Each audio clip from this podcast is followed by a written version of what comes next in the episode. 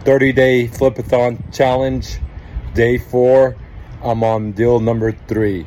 Today I've done two deals and I'm about to head out and pick up a third deal. I'm buying a Haro mountain bike with disc brakes for just 80 bucks.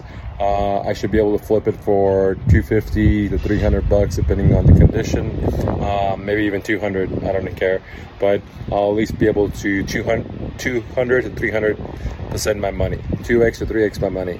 Uh, if you have any questions, comment, leave it below. If you're wanting to join this challenge, there's the link below and join me. When you get the course, I'll answer every and all your questions. This is a copy and paste system. This is a smart game that teaches you how to deal with motivated sellers.